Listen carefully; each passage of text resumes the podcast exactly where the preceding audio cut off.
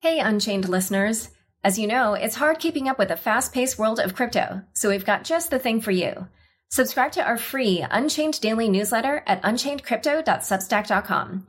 You'll get the latest crypto news and original articles from our reporters, as well as summaries of other happenings and bullet points, plus our meme of the day, all curated and written by our amazing team. It's still your no hype resource for all things crypto, just in newsletter form. Sign up at unchainedcrypto.substack.com. Again, the URL is unchainedcrypto.substack.com. Hi, everyone. As I mentioned in last week's episode, I'm taking some time off from the podcast while I finish my book. But I've lined up several fabulous essays on crypto for you by some of the best writers and speakers in the space.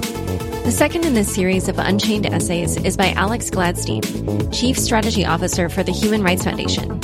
His essay is on A World Without Bitcoin.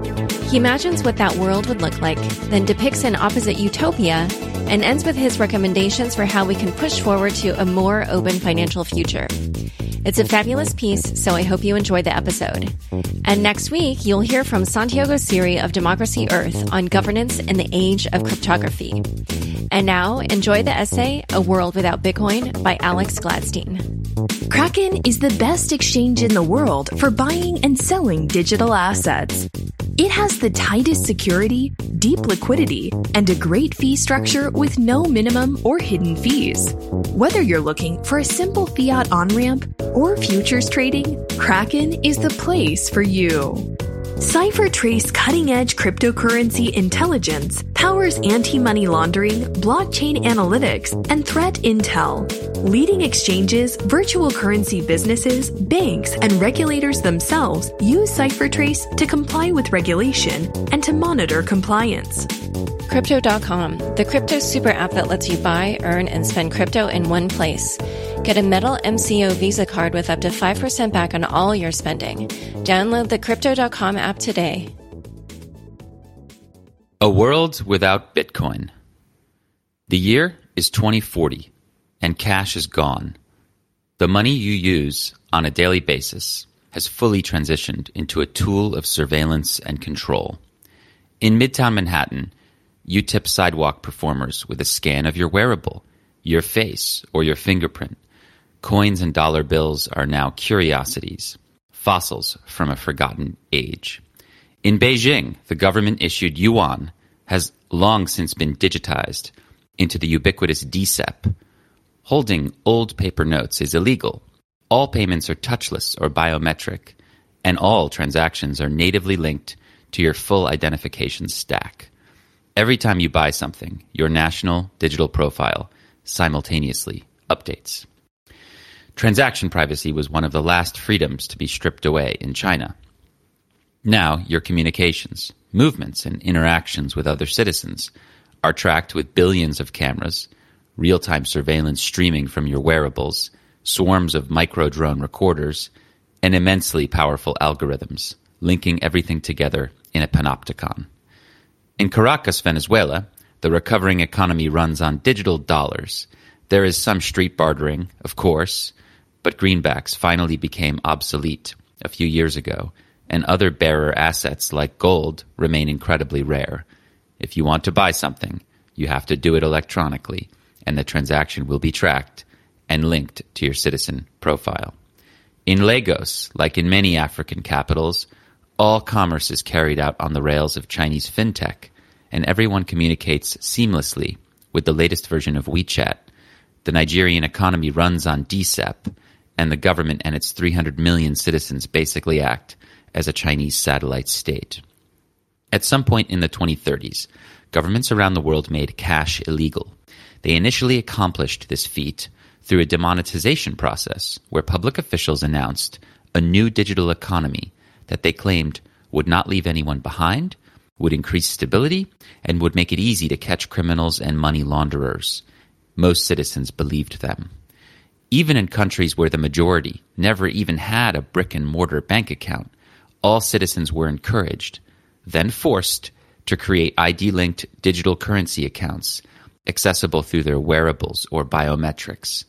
Then they were given a multi year time window during which they could redeem their cash for a shrinking amount of digital credits Almost everyone cashed in and went fully digital early on when they could get the most credits. After the window expired, it became a punishable offense to carry paper or metal money. Now, in 2040, there are two dominant currencies in the world the digital dollar and China's DCEP. The world is roughly divided. North America, Europe, and some top US allies use the digital dollar, while the rest of the world uses DCEP. Very few other currencies remain. Some rogue states still produce their own currencies, but these don't last long and aren't worth much to anyone else. These regimes tend to inflate their money supply extremely quickly, severely devaluing the currency, and eventually forcing authorities to create new currencies. This cycle destroys trust between state and citizen. Eventually, such governments give up sovereignty in exchange for survival and turn to the digital dollar or DCEP.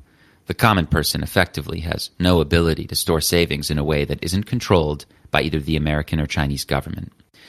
There hasn't been any meaningful innovation in savings technology. Most citizens simply just save up their digital credits, but the value of their credits depreciates against real goods relatively quickly. And then there is auto taxing. By now, taxes are automatically deducted from your credit balance, and tax rates rise unpredictably and always, it seems, too fast. As in previous decades, some poor and middle class citizens still buy things like cattle or sheet metal in an effort to save against inflation, but all, save the 1%, are locked out of premium assets like real estate, fine art, vintage wine, and other scarce items. Financial privacy has virtually disappeared, and not just in China and the DCEP countries. Along with the rise of ubiquitous surveillance cameras in public places, all linked together with AI powered Insta analysis, all transactions are immediately linked to individuals. With cash gone, it's extremely difficult to buy a burner phone or SIM card. Fines for trying to manipulate your credit wallets are harsh, and no one ever invented an alternative digital currency that was able to hold value. Big data analysis wasn't always so powerful, but it is now. Of course, humans had credit cards for decades, but unlike those early days, now governments can sift through all financial data with the press of a button. To get credits, you need to provide ID. To use credits, you need to be loyal. To get the best perks, you need to be a perfect patriot. Around the world, digital currencies give governments unprecedented abilities to control their citizens. If your digital profile doesn't have a top rating, you're locked out of many public services and benefits. In dictatorships, if you dare to criticize the government, you immediately lose your financial abilities. Some say being in financial jail is worse than being in actual prison. Corporations do create their own money. Libra was just the beginning.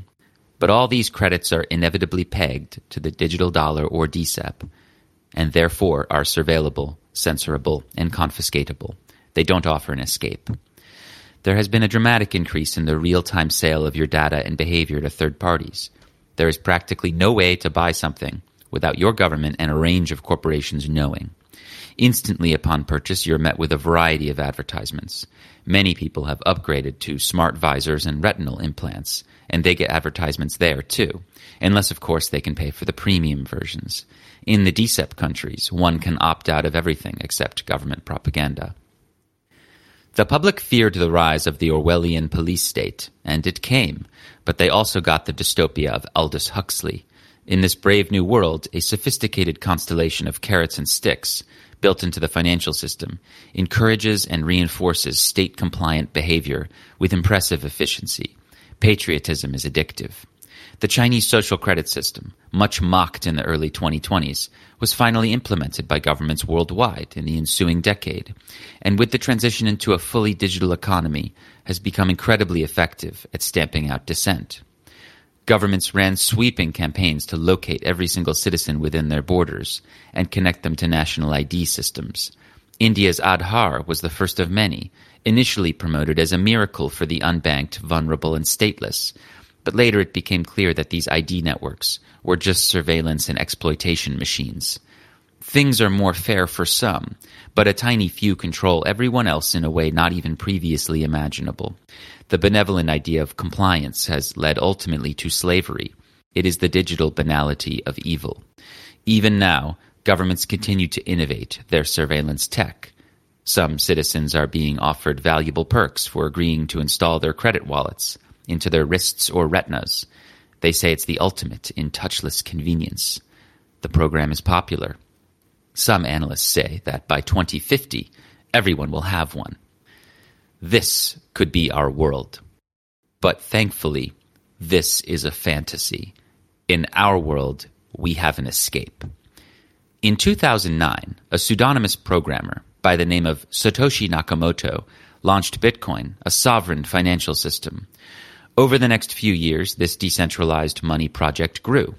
A global community made it strong and grew a brilliant initial design into an unstoppable force. Over time, there were more nodes, more miners, more users, and more adoption.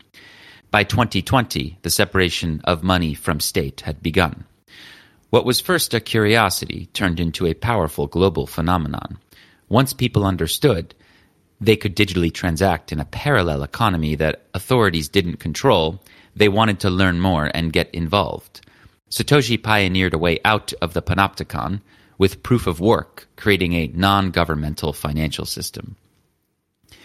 Our future 2040 is still a horribly imperfect place, but omniscient tracking and surveillance is much more difficult for governments to achieve because Bitcoin has enabled the survival of a digital form of cash. So let's rewind. Let's describe the year 2040 again, but what it could look like, not just with government issued digital currencies, but also with Bitcoin. In this Bitcoin future, privacy has actually improved in some areas. With technological improvements in the Bitcoin software, it actually becomes very difficult for governments or corporations to track the Bitcoin use of citizens who practice good operational security. Bitcoin was at one point hard to access and clunky to use, just like email in the early 1990s. But things got a lot easier in the 2020s. Governments promised waves of crime and terror if citizens dared to use a currency outside of state control. But those waves never came. By 2040, crime rates are essentially the same as they were for the previous century. In the Bitcoin world, however, it's much more difficult for bankers to steal your money and for governments to devalue your savings. Back in 2020, very few used Bitcoin, and even fewer understood its potential. A long, hard road of education was to come. But later in the 2020s, universities began offering courses and degrees in Bitcoin. Eventually, one was able to get a bachelor's degree or even a PhD in Bitcoin engineering at any top university. By 2020, tax authorities had already begun asking citizens how much Bitcoin they held or sold, further increasing awareness among the citizenry. But by 2030, most people were using Bitcoin without knowing much about how it worked, just as hundreds of millions of young people once adopted email, without knowing how it worked. Governments tried to prevent their citizens from using Bitcoin, but most measures and bans failed or were unenforceable. The permissionless nature of Bitcoin turned it into a virus that infected the surveillance state, preventing it from reaching its maximum potential. Even in the most restrictive tyrannies, citizens figured out how to send Bitcoin back and forth in a way that was virtually impossible to effectively surveil at a mass scale. Yes, governments are still able to police nations and communities, and investigators find most big criminals, but broad based financial surveillance has been stopped in its tracks. By this point, the Bitcoin network is protected by geopolitics. Part of Satoshi's genius was creating an asset that would increase in value due to scarcity. Even bad governments, which subsist on authoritarianism, got involved in Bitcoin initially because of their greed. But over time, their reliance on Bitcoin shifted their local economy towards it, which in turn hurt their ability to control the money supply and financial system and ended up eroding their control over the citizenry. The more democratic governments adjusted to life with Bitcoin. For example, many democracies changed the way they taxed their citizens, veering away from an income based approach. Sales tax, VAT, and citizen taxes all became more important. Just as in the 20th century, taxation and the financial relationship between citizen and state continued to evolve in the 21st. In democracies, the people created laws to allow small daily purchases to be completely private. You can buy groceries, have a small medical procedure, or buy an ebook or podcast without disclosing your identity. Because of this, your digital footprint ended up being much smaller than it would have been had all these events been tracked. Governments still ensure that larger purchases like cars, weapons, and homes require that the seller ID their customer.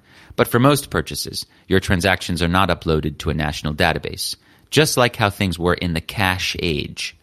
Critically, Bitcoin has allowed dissent to survive in an increasingly digital era.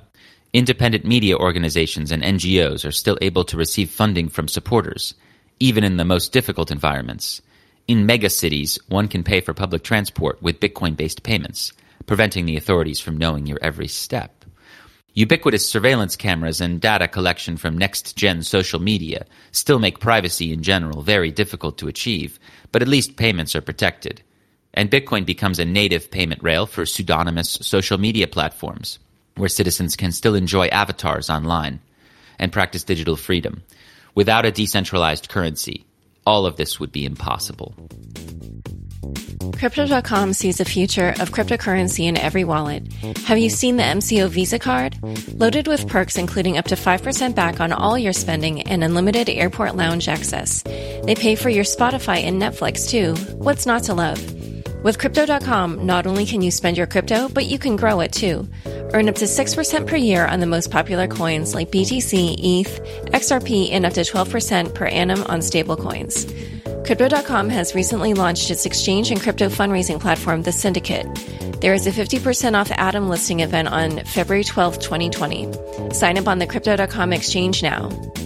Will the world follow France and advocate banning privacy coins? Will government backed stablecoins become the new fiat? Are distributed and peer to peer exchanges just a flash in the pan? The answer is maybe. Virtual currencies can flourish and create a new, private, and more versatile economy. But that grand vision can't happen without keeping crypto clean. And that requires support of government and accountability for bad actors. Privacy enhanced compliance using cryptographic controls has the potential to preserve anonymity without compromising legitimate investigations. CipherTrace is working on this vision of the future.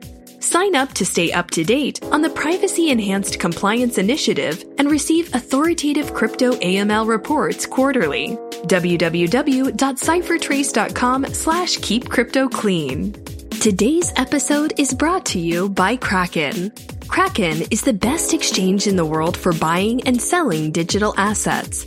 With all the recent exchange hacks and other troubles, you want to trade on an exchange you can trust. Kraken's focus on security is utterly amazing. Their liquidity is deep, and their fee structure is great, with no minimum or hidden fees. They even reward you for trading so you can make more trades for less.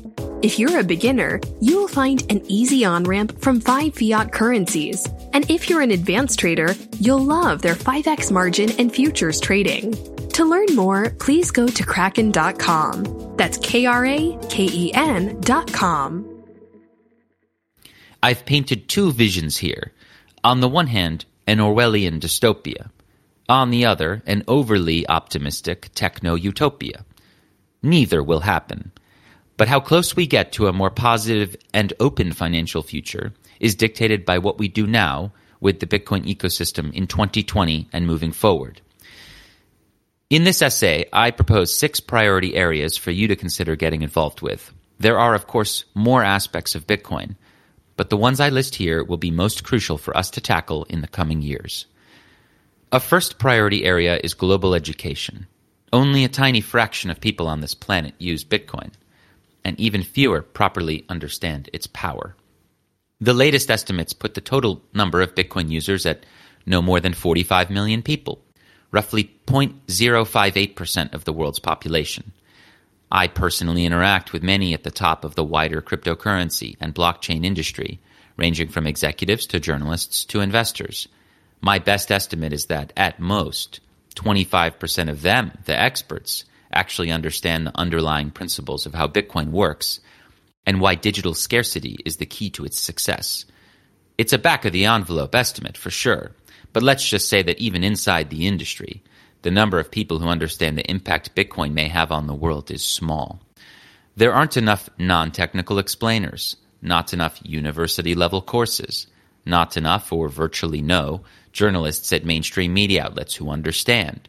few, if any, initiatives to try and bring this topic to the attention of policymakers, philanthropists, and public figures, and no good Bitcoin film or video content on platforms like Netflix. There is much work to do. A second priority area is usability. Just as the mobile phone and email were hard to use at first, and only popular with the scientific or economic elite, Bitcoin has begun its life as a niche technology. We should try to break this bubble. In order for that to happen, the average user needs to be able to send and receive Bitcoin with a few clicks and a swipe. But this will take time, as all users should be able to easily control their own private keys without relying on a third party. Bitcoin usage needs to be simplified without making trade offs with regard to decentralization, privacy, or sovereignty. Technical complexity needs to be minimized as well, as Bitcoin should be accessible to those who need it the most around the world, who have the least powerful devices and the least consistent internet access. Thankfully, things are moving in the right direction. Even in just the past two years, Bitcoin wallets have become much, much easier to use. Just as sending email transformed from a complex task to a swipe on an iPad, Bitcoin will eventually simplify. Already, unnecessary details are gradually being hidden from the end user, in the same way that Signal, for example, made private communications much easier and more widespread than previously possible with clunkier tools like PGP. Which brings us to the third priority area privacy. It is critical that privacy be encouraged, normalized, and baked into the Bitcoin ecosystem. Critically, we want Bitcoin on ramps, wallets, and payment networks that are open source, decentralized, and relatively private. For example, BTC Pay Server is perhaps one of the most important technologies in Bitcoin today. Originally a clone of BitPay, today it allows anyone to set up their own hosted payment server, allowing them to receive donations or payments in Bitcoin in a way that is much more privacy protecting. Each transaction is done via a unique invoice and can be dumped into a wallet that is not attached to your identification. This will prove equally important for mom and pop corner stores as it will for nonprofit organizations operating under authoritarian regimes. Other key innovations in this space include the upcoming Taproot upgrade, which will help reduce the amount of information Bitcoin transactions leak on the blockchain innovations in mixing technology like CoinJoin that help camouflage users, and of course, the Lightning Network, which takes transactions off the surveillable chain into a second layer. This brings us to our fourth priority area scaling. All base monies need to be scaled through secondary layers to have a global impact. Consider the gold based economy, where we invented paper notes to help scale commerce in the industrial age or the dollar based economy, where companies like Visa helped spark growth around the world. For Bitcoin, the most promising scaling solution is the Lightning Network, an open source decentralized payment system. You can think of Lightning as digital cash to Bitcoin's digital gold. At the moment, the Bitcoin network can only support around seven transactions per second. With Lightning, there is no technical upper barrier to how many transactions per second we can do with Bitcoin. This technology is still nascent, but arguably essential for Bitcoin to become usable by hundreds of millions of people in a non custodial way. If we want to scale Bitcoin to the masses without them having to trust a third party, Lightning seems to be the way forward.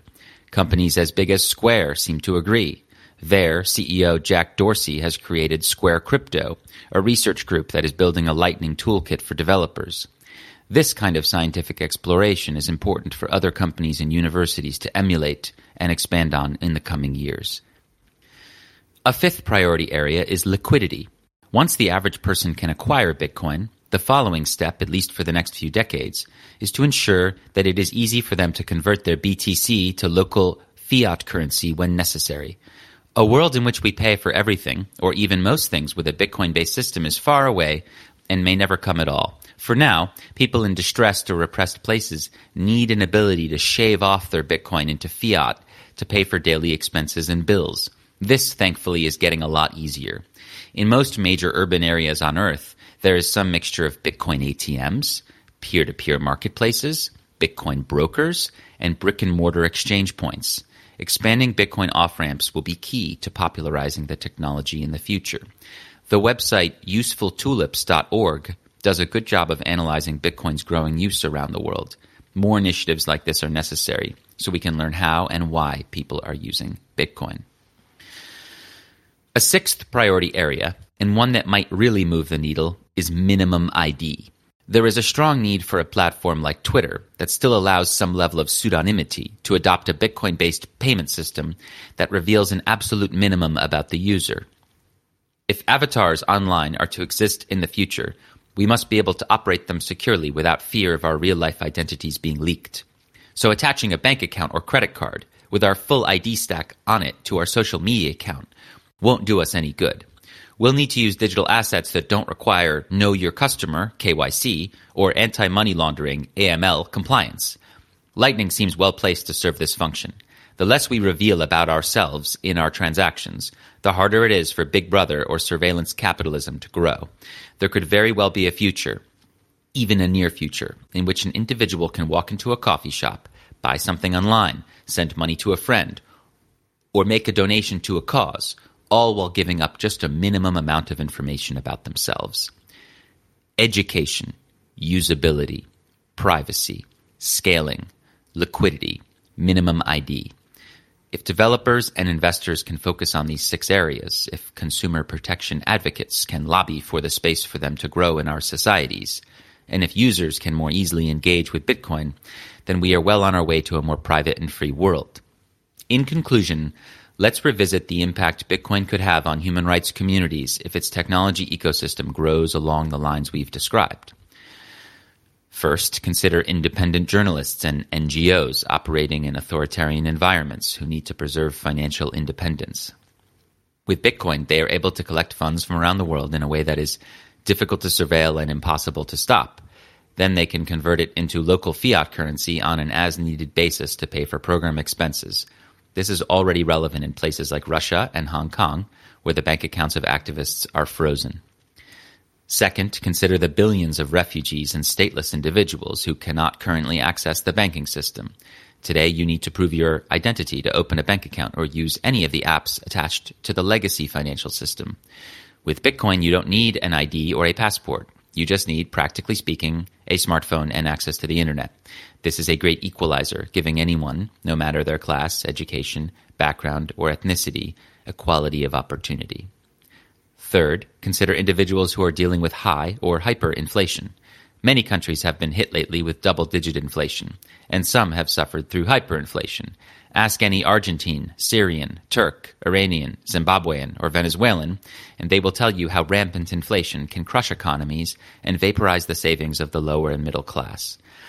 With Bitcoin, anyone has access to a savings technology that requires no permission from a company and cannot be devalued by a government that decides to print more money. Fourth, consider the growing number of people who are falling under intense daily financial surveillance. Especially in China, hundreds of millions of citizens are increasingly being watched, not just by hundreds of millions of surveillance cameras, but also through their texts, calls, and social behavior. Transactions are a big part of this trend and will continue to be increasingly monitored. Bitcoin provides the infrastructure for a parallel economy, one in which our financial transactions are not natively linked to our identities. Fifth and finally, consider those who are victims of sanctions.